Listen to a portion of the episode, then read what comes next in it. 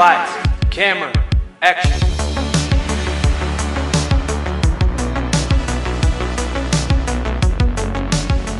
Hey, everybody. Hey guys. Welcome back to the podcast.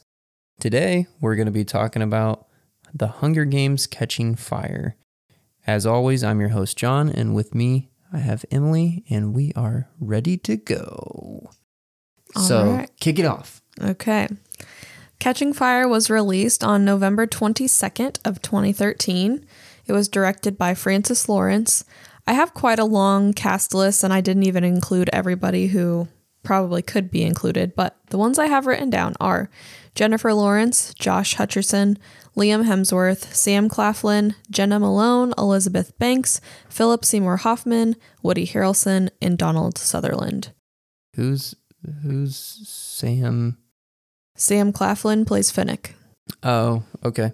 Did you say Stanley Tucci? Did you include him in there? I didn't because I I tried to just include like the main main characters because Or my the- list could have gone on and on. Plutarch or whatever. I do have him, yes. okay, I don't even remember his name. Philip Seymour Hoffman. F- yeah, but uh, Stanley Tucci. Yes. But then it's like, okay, then I need to include Lenny Kravitz and then I I know, Lenny Kravitz. I love him too.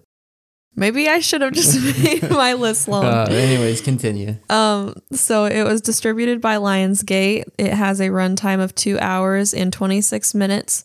It's rated PG 13. It had a budget. Originally, it started out at $78 million, but they upped it to $130 million. Um, and then the box office total was $865 million. Interesting.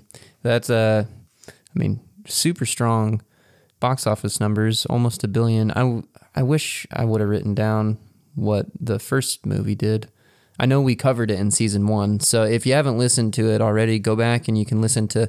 We covered the the first Hunger Games last season, but uh, I'd be interested to compare those numbers. Well, let me just look it up here for you. Oh, okay. Okay. So their budget was 78 million. Box office total 694 million. Okay.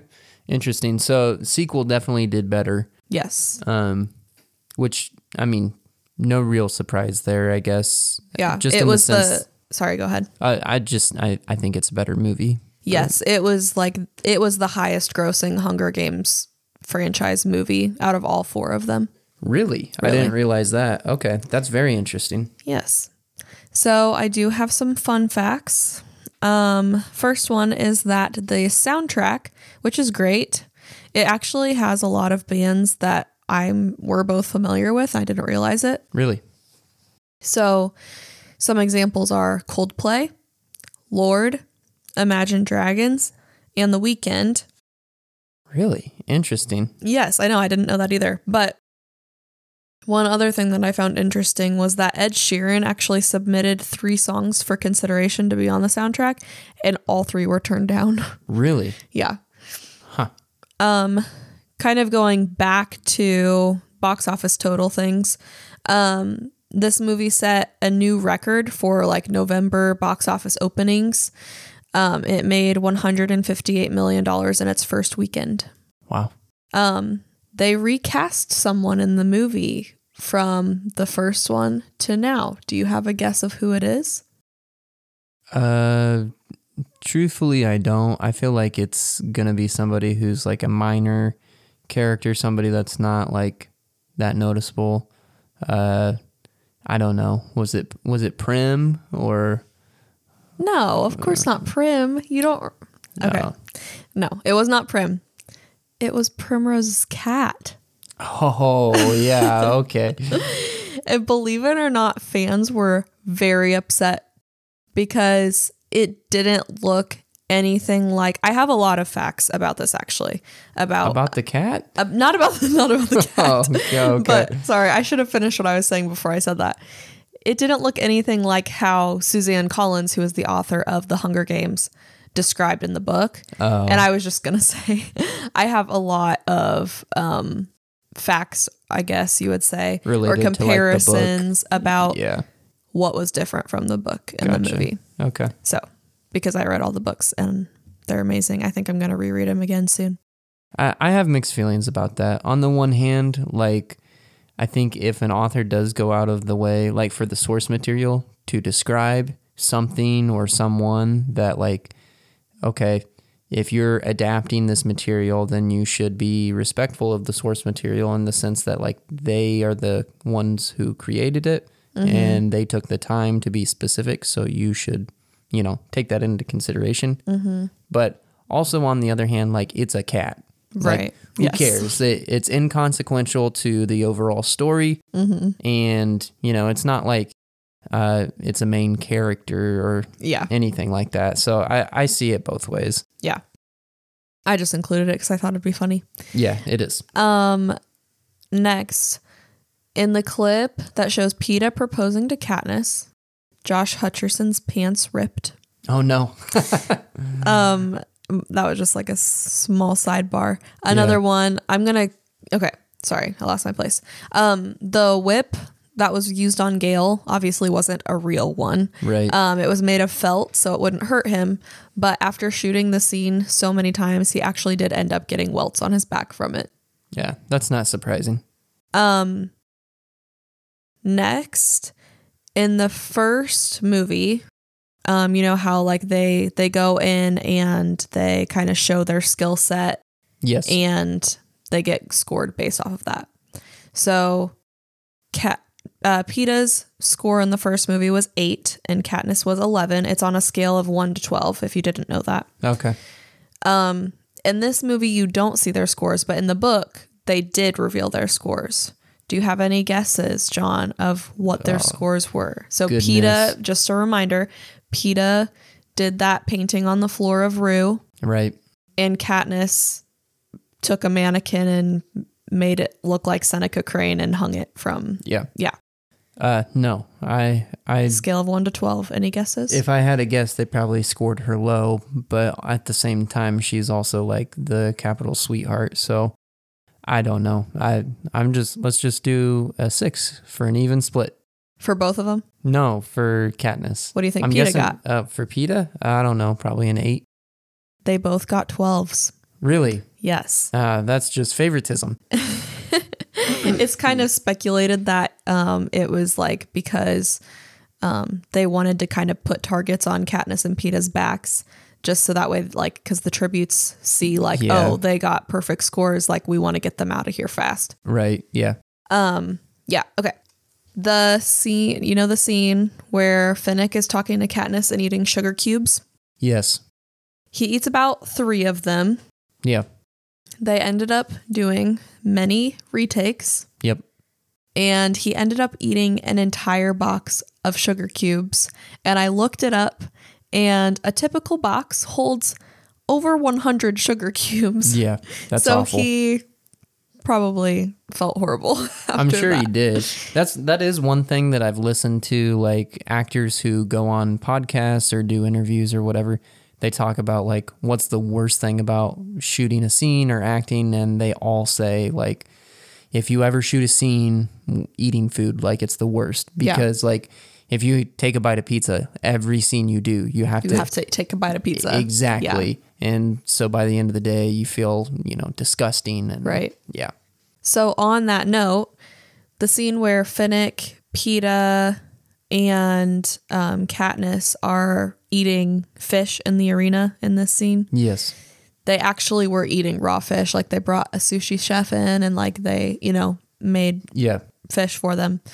And I guess like Jennifer Lawrence like hated it. And so that's just kind of like interesting to the same, yeah yeah, Same point. Same point. Um, a couple casting details, and then I'll get into more of the book comparisons. Okay. Um, Kristen Bell actually like really wanted the role of Johanna Mason, um, because she was like a huge fan of the series. Oh, And then another person who wanted the role of Johanna Mason was Lindsay Lohan. interesting. Yes, I don't think I could see either of them. I don't think I could either. I don't know. I don't remember the actress's name who plays Johanna, but she does a good job. I I think It's uh Jena Malone. yes, I think she does a good job of having like a lot of attitude while also like you can tell that she is uh, intentionally being protective of Katniss. Right. You know, like I don't know. It's she does a good job. Yeah. And then another um, casting detail there were a lot of people considered for the role of Finnick, but the one that stood out most to me was Garrett Hedlund. Oh, really? Really? I love him. Yes. And so, for those of you who don't know, he is the main character in Tron. Yeah, in Tron Legacy. Yes. Tron Legacy, sorry. Yes. Yeah, he Which we plays- covered. When did we cover that? Uh, it was End of last season? Yeah, it was middle to end of last season. Great movie, one of my favorites. Yes. Okay. So a few um, book movie comparisons. So in the book, Plutarch like flashes when he first I think it's when he first meets Katniss. I can't remember. It's been so long since I watched this. Um, he like flashes a pocket watch that has a mockingjay on it at Katniss. Um, and she spends a lot of time like questioning like why did he do that? Like he's the head game maker, you know, like what's going on. Um, but when they shot that, they actually did shoot that scene in the movie, but it came across as like spoiling the surprise at the end that he's in on all of this because Right. there wasn't the internal monologue that you get in the book, you know, when Yeah. Katniss is thinking about this. So they ended up taking it out. Um, next one. The book tells you about the previous two quarter quells. So for the first one, because in this movie, like the third quarter quell, like the 75th annual Hunger Games is happening. So for the first, um, sorry, I need to stop. I need to get my thoughts together before, before I talk. You're fine. Um, so one other thing I wanted to say about the quarter quells is it it says this in the movie too, but they are, you know, supposed to be significant, like different in some way from the rest of the Hunger Games. So now, moving on to what I was going to say, uh, for the first quarter quell, the book says that the special thing that made it different was that the district members had to vote on who would be the tributes. oh, that's So terrible. Yeah, I know. And then the second one, they had twice as many tributes. So two boys and two girls from each district. Also terrible. Yes. All and of it's terrible. yeah. And uh, the book also um, tells that Haymitch was the winner of the second quarter quell when there was twice as many tributes. Oh, really? Yes. Interesting. Um, that is all I have. Okay. Well, I'll jump into some production details, which I don't have a lot. Actually, the majority of the stuff I ran into for production was pre production stuff, and it kind of details and talks about how um, this movie has a different director than the first movie.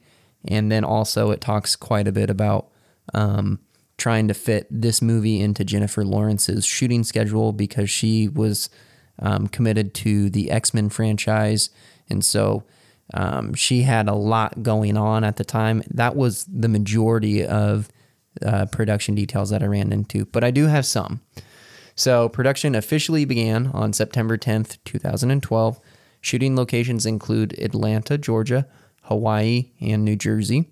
Uh, principal photography wrapped in March 2013. And one note that uh, Francis Lawrence submitted to, once he became director was that he did not like the use of shaky cam in the first movie when they were in the arena.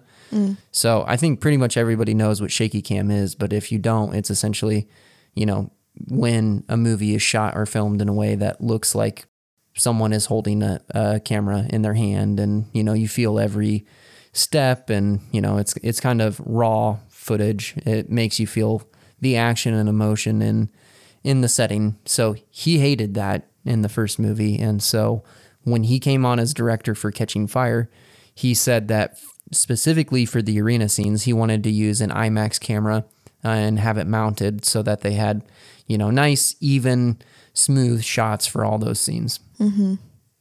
and that's all I have. Oh, wow. Yeah. Really?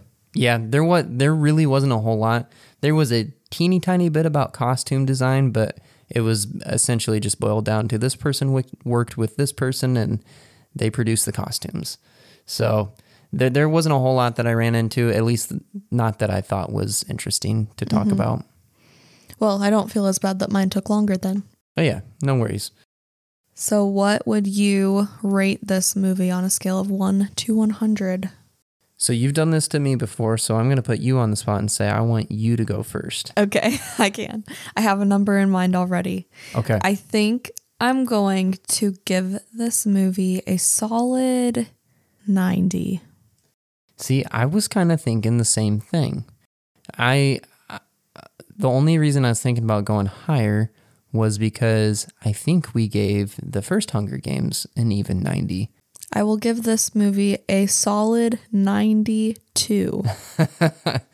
Um, I don't remember for sure, and it doesn't really matter. Our ratings don't have to be one to one, but I just yes, on, but I do want to rank it higher than the first Yeah, because I do like it better than the yeah, first. just on the record, I will say I like Catching Fire better than the first Hunger Games. I think Catching Fire is the best Hunger Games movie. Mm-hmm. Um, so yeah, I'm gonna give it a, an even 92 too. Um, even though I really think probably a solid 90 is sufficient. Mm-hmm. But So before we started recording, you said you did have a criticism of this movie. I want to know what it is. I do. So I don't feel like I have a lot of criticisms of this movie because I, all the way around, this is pretty solid. As far as entertainment goes in the movie, you know, I uh, I have read the books, but I read them one time when I was in seventh grade, so many many years ago at this point, and uh, I don't really recall any of the information. So um, I could really care less about oh this wasn't here or you know anything about that. One thing that really really bothers me about I you know I don't know if it's this way in the book. If it is, then um, I guess this is a criticism of just the source material. But um, I think it's really really dumb when when you think about it. Like you really think about it. It's really really dumb. Kind of this Hollywood trope, I guess you could say. I, it's just a trope. I don't know if it's even unique to Hollywood. But um, when they start working through the previous year's victors, and they're like, oh, you, you know, this is the brother and sister. He won this year, and then she won the next year. They start out strong with um, how they're introducing the characters. They have about two or three solid uh, pairs that are dynamic. They have different stories, and then literally the rest of them are exactly the same. It's like, oh, these are the techie people. These people Yes. were ones that, you know, they didn't even fight. They were just in camouflage and all Mm-hmm. this stuff. And it's like, really? because they didn't win together. Right. So you're saying that they had the exact same trait in different Hunger Games and they won in the exact same way. Yeah. You know, it like that really, really bugs me. Um, it's not like a big deal because they're still interesting characters, and at the end of the day, like really only you know like six of them stick around for the majority of the arena, and the rest of them are just kind of cannon fodder. Um, but it's just I, I don't know. It it's a detail that really bugs me because um, that definitely should not be the case. Yes, I agree. The only I I I do agree. I think that is uh, a flaw in the movie. Yeah. But I believe um sorry, hang on. I'm looking it up because I don't want to say wrong. Yeah, you're fine. I at the end of the day, I just think it's lazy. It's like it's either lazy or just a straight up oversight. Okay. So I I thought this was right and I just wanted to make sure.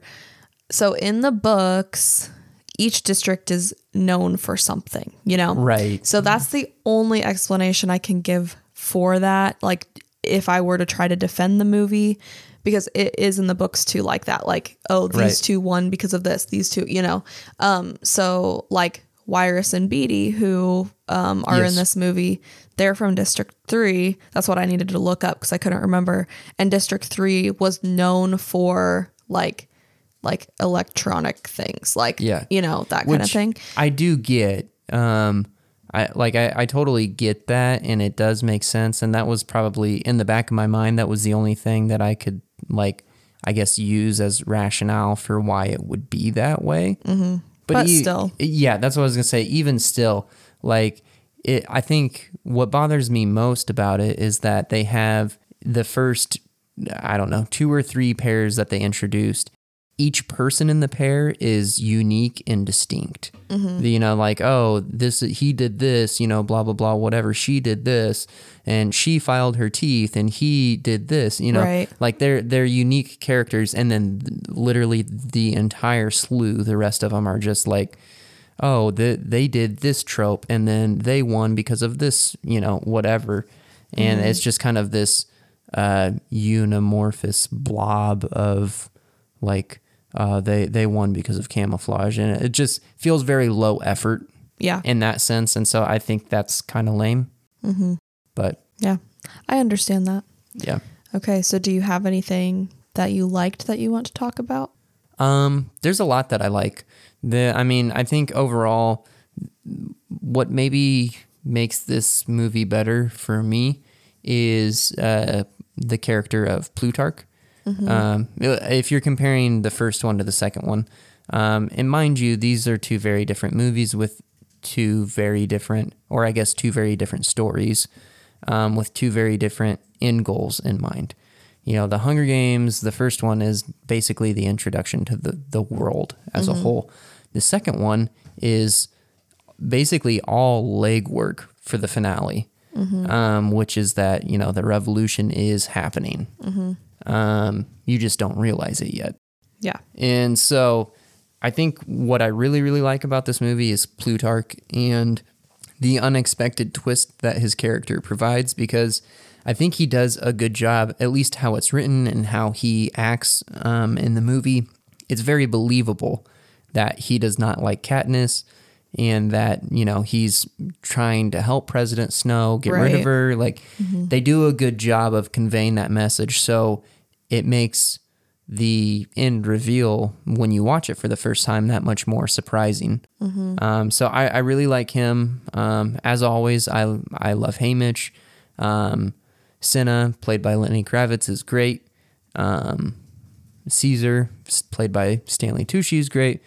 Um, y- y- I- there's a lot that I like. I think one of the most important things, probably about this entire series, um, but especially this movie, at least maybe just because we watched it the other night and it's fresh in my mind, is that um, this the story here, it, you know the um, the message that you take home is that uh, this stuff does happen in the real world. Maybe not in a like a one to one recreation where you're putting people into an arena and they're killing people um, for entertainment, but the underlying things of keeping people entertained so that you don't realize what's going on with the government and uh, you know trying to snuff out people's hope because if they have hope they can you know you, whatever. That if you really get into kind of the political side of it and the message that's there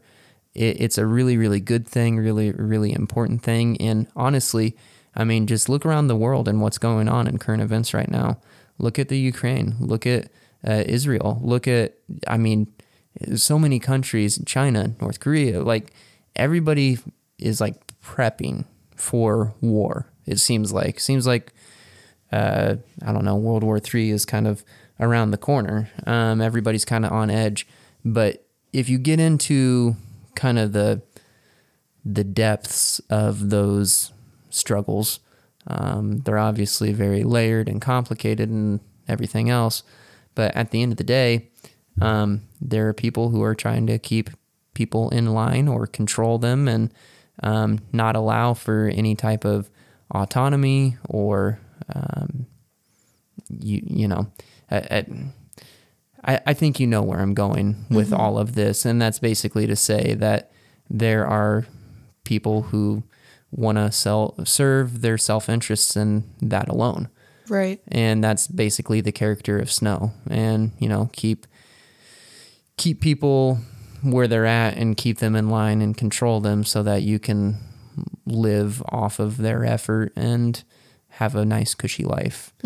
Um, and so, I don't know, just that it's very dynamic and uh, the stories of uh, fighting for the truth and f- standing up for what's right is really really important.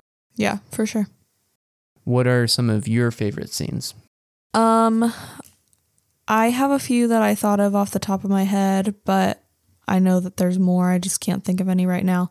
Um, I really like seeing Prim in this movie and how much she's grown since the first movie and like how much more mature she is and how much she knows. Like she's like, you know, in the book we learn that and in the movies, I guess, we learn that she's like, you know, trying to train to become a nurse and, you know, that kind of thing. Yeah. So it's cool to see her actually practicing that when Gale gets hurt and um when Katniss gets hurt and things like that.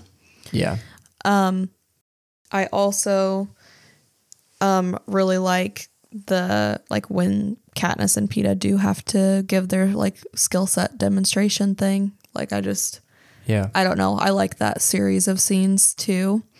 Um as well as I mean I don't I don't like this scene because it's sad and it's horrible, but I have to give props to the acting, especially to Jennifer Lawrence when they find out about having to go back to the arena, you know, it, it cuts to Yeah, each I will- person while they're watching Yeah. President Snow's speech. Yeah, I'll agree 100%. I think, uh, you know, Josh Hutcherson and Mm-hmm. Jennifer Lawrence and uh, Woody Harrelson. Woody Harrelson, um, they they all do a fantastic job of just showing the raw emotion.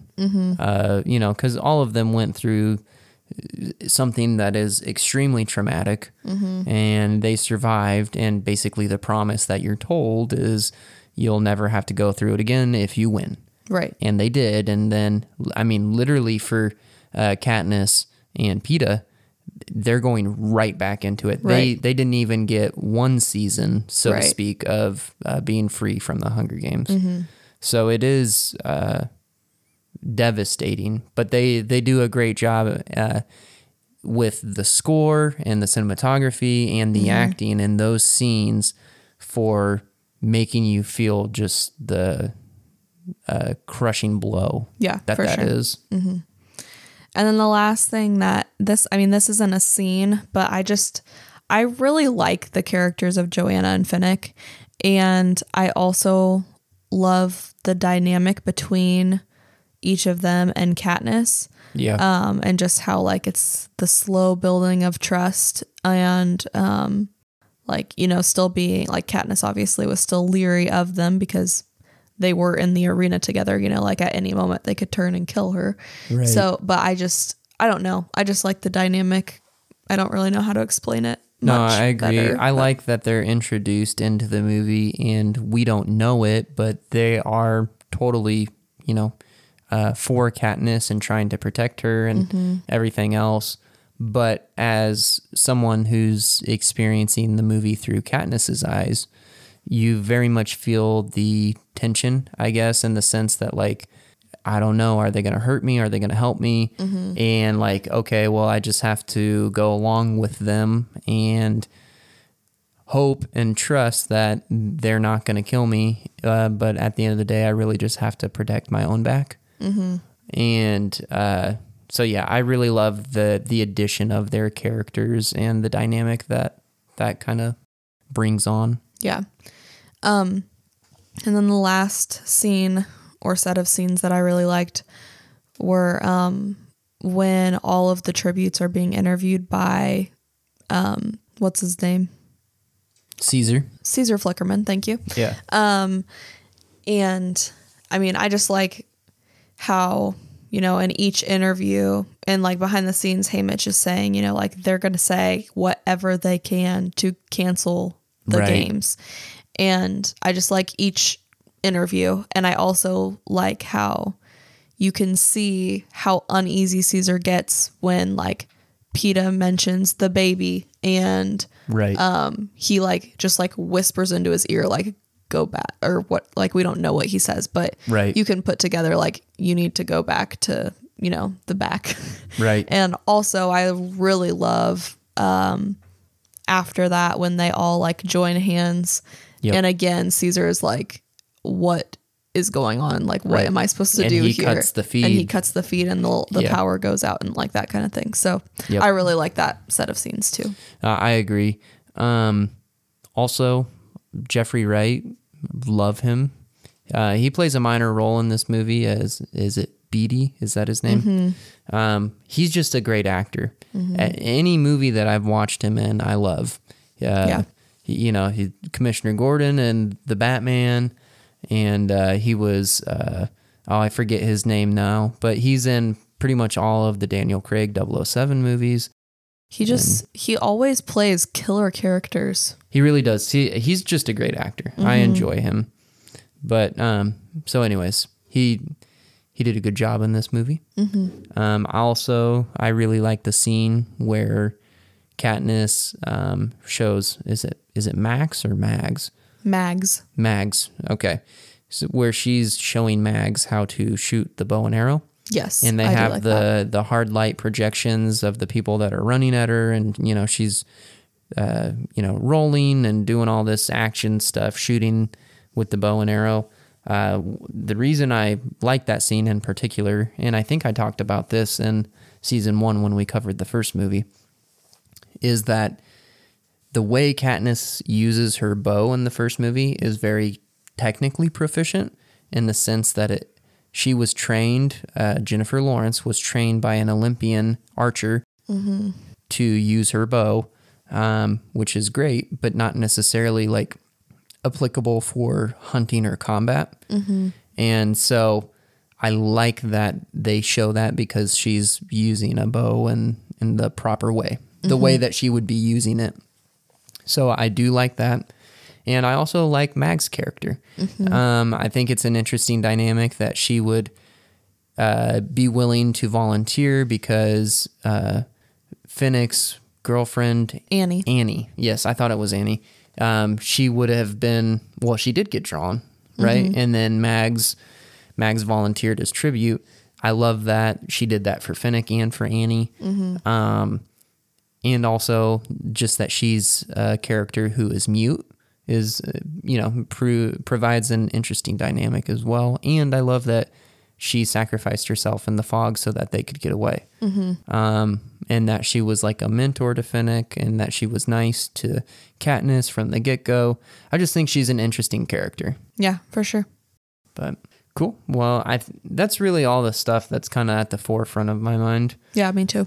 um, I guess I do like the setting of this Hunger Games. It's Like the like the arena that they're in. yeah, Yeah. that it's a tropical, which that was all filmed in Hawaii for that. But it's interesting that like they start out with like the clock um, kind of arena setting where they're in the water and it's this huge circle. Yeah. Um, you don't know that it's a clock to, until later Right. but um, that is pretty cool. And uh, also love the scene just visually when you see it. Um, when Katniss ties the wire to her arrow and it lights up. Yes, I do like that scene too. That's pretty cool. When it hits the the dome and everything just starts getting destroyed. Yeah. I, I think that's that's pretty cool. Yeah, I do too. All right, cool. Well, I think that wraps this episode up. Unless you got anything else. I do not. Okay. All right, guys. Well, thanks for listening. Um, we hope you enjoyed this week's episode. Um, if you're listening on YouTube, we ask that you give us a thumbs up. If you're listening on Spotify, uh, ask that you give us a five star rating or a review. That really does go a long way and help us get discovered by new audiences.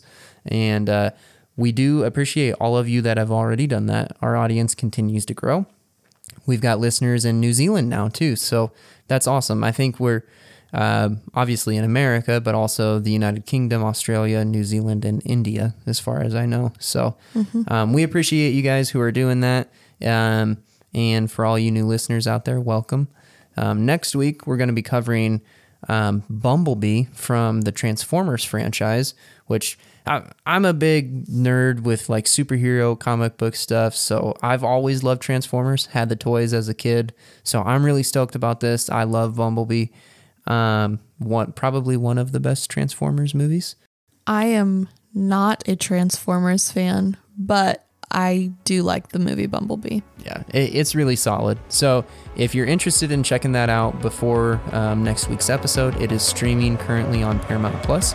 It is also streaming on Amazon Prime, and it might even be streaming on Hulu, depending on the package that you have. So with that, thank you guys for joining us, and we'll see you next week. See you later. Bye.